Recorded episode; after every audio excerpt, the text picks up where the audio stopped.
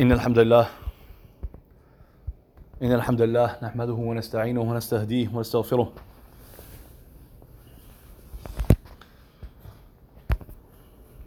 إن الحمد لله نحمده ونستعينه ونستهديه ونستغفره. ونعوذ بالله من شرور أنفسنا ومن سيئات أعمالنا. من يهدي الله فلا مضل له ومن يضلل فلا هادي له. أشهد أن لا إله إلا الله وحده لا شريك له. أشهد أن محمدا عبده ورسوله. يا أيها الناس إنا خلقناكم من ذكر وأنثى وجعلناكم شعوبا وقبائل لتعارفوا إن أكرمكم عند الله أتقاكم إن الله عليم خبير. يا أيها الذين آمنوا اتقوا الله حق تقاته ولا تموتن إلا وأنتم مسلمون.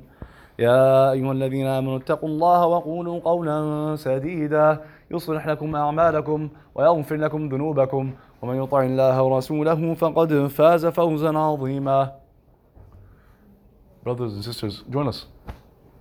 Join us. Whatever you're doing could be done later. It's Friday prayer. All praise belongs to Allah. We praise Him and we seek His guidance and His forgiveness. We seek protection from Allah from the evil of our own selves and our own bad actions. Whenever Allah guides, no one can misguide. Whenever Allah leaves to go astray, no one can guide them correctly.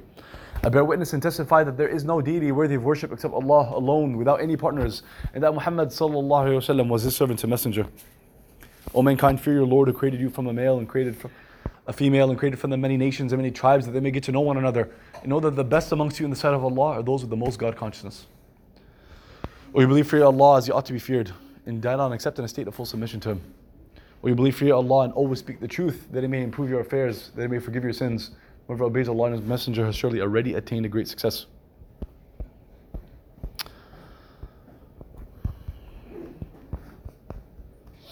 It's Black History Month.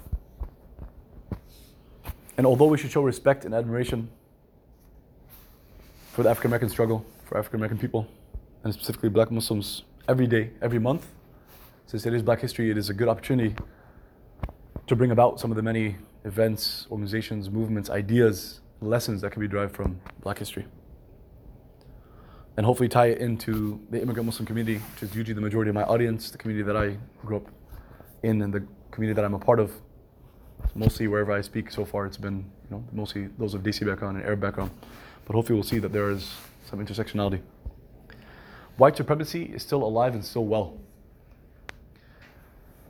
55 years ago, Malcolm X or Al-Hajj Malik Shabazz was assassinated. I don't know how much you know about this figure, but I can tell you for a fact that there's a good chance that the story you've heard about him, if you've heard about him, has been played with, has been altered, right? You've been, we've been acquainted with stories that are half truths and half lies. His goal for humanity, this was 55 years ago, his goal for humanity, specifically for this country that he was from, was to get people to worship their creator. And the second part, right, so people to worship their creator, and he wanted to dismantle a global white supremacist system. That's what he said. And he was assassinated in that struggle. Although he got tens of thousands, if not hundreds of thousands of people together to recognize what was going on, to understand the systemic issues and the, the history of issues in the US, to understand that Islam was part of the solution, if not the solution to racism, to understand that there is a creator, right, who Allah was and who the messenger was, the basics of Islam to understand that exactly 400 years ago, 2019, 1619, 400 years ago was the first group of people forced into slavery from Northwest Africa and brought here. And a fraction of them were Muslim.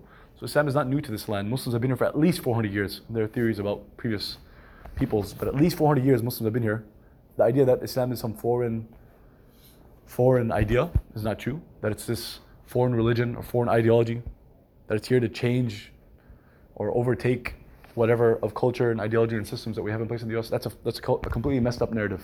The true narrative is that Muslims have always been here, have been here for a long time, always as a minority, that it's been tough going through slavery and then Jim Crow and then so on. And we still struggle today with mass incarceration and so on.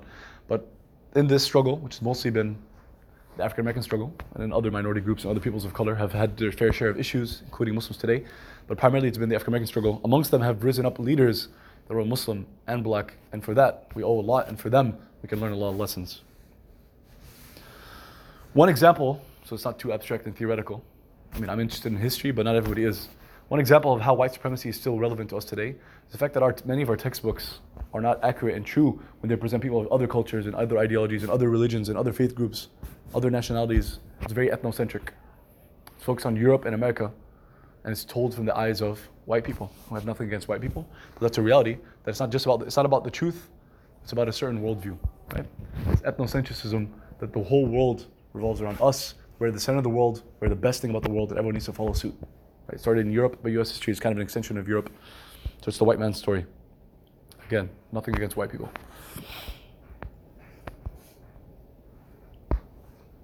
Christopher Columbus, and I hope this isn't taught anymore at schools, but when I was a kid, for a fact, I remember singing the songs and being taught this. So it's like 15, 20 years ago. I know for a fact that some schools still teach this, some people still believe this, but it's plenty past time that people understand. But Christopher Columbus did not discover America. I'm just using this as one case example to understand that our textbooks have issues that white supremacy is still alive. Just one person. But saying Christopher Columbus discovered America leaves out the actual fact, the reality that this was a country full of people. Imam Jamil al Amin, someone that we don't know as well as we should have. This is someone who's like two generations older than us, someone who's one of those black Muslim leaders, if not the leader of his time, who's gone through a lot and sacrificed a lot to bring the truth forth, and someone who we should look up to. He said, plain and simple, he said, How can you discover a country full of people? Sometimes keeping it short and simple works. But you can't discover a country when it's habitated from coast to coast. Right? And we know what happened to Native Americans. We know what happened to what happened since. So just recognizing that the story isn't always as it's what is it? Things are not always as they appear.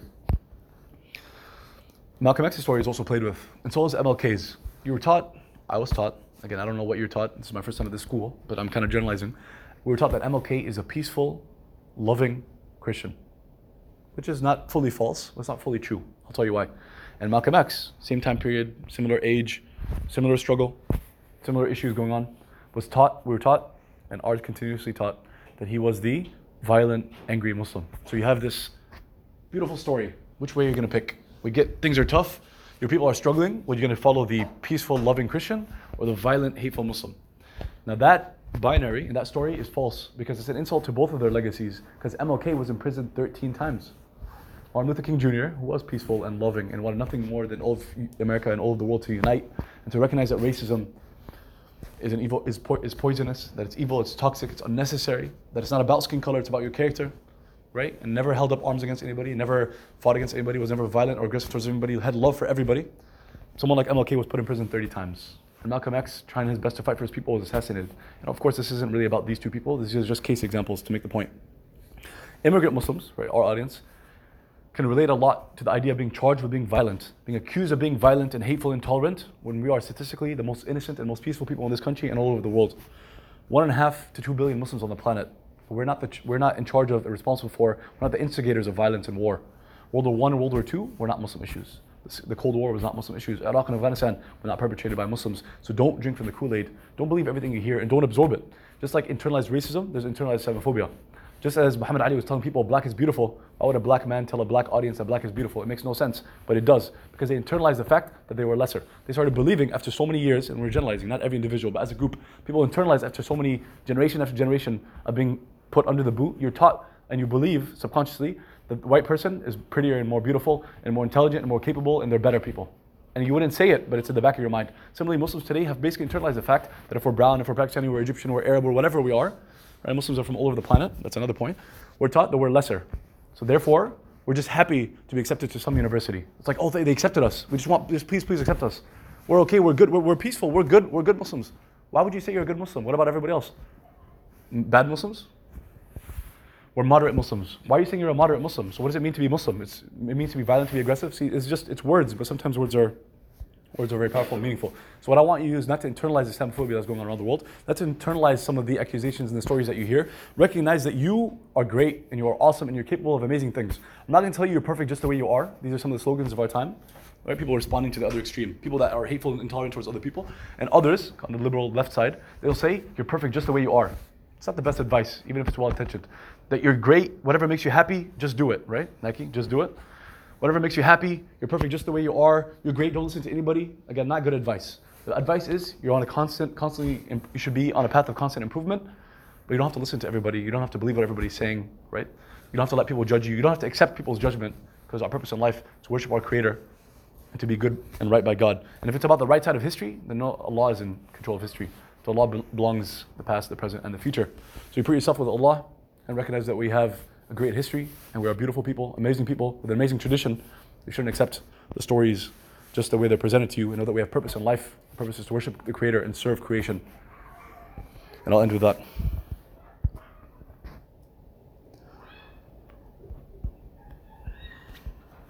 Allah show us the truth clearly and guide us to following it. Allah make us people of action, not just words. Allah grant us peace and justice in our times. Allah unite our hearts. Allah make us sincere ambassadors of Islam and Muslims in this country and all over the world. Allah forgive us our sins, have mercy on us, protect us. Allah grant us the best in this life and the best in the hereafter and protect us from hellfire. اللهم آتنا في الدنيا حسنة وفي الآخرة حسنة وقنا عذاب النار وقوموا إلى صلاتكم رحمكم الله وأقيموا الصلاة إن الصلاة تنهى عن الفحشاء والمنكر وذكر الله أكبر والله يعلم ما تصنعون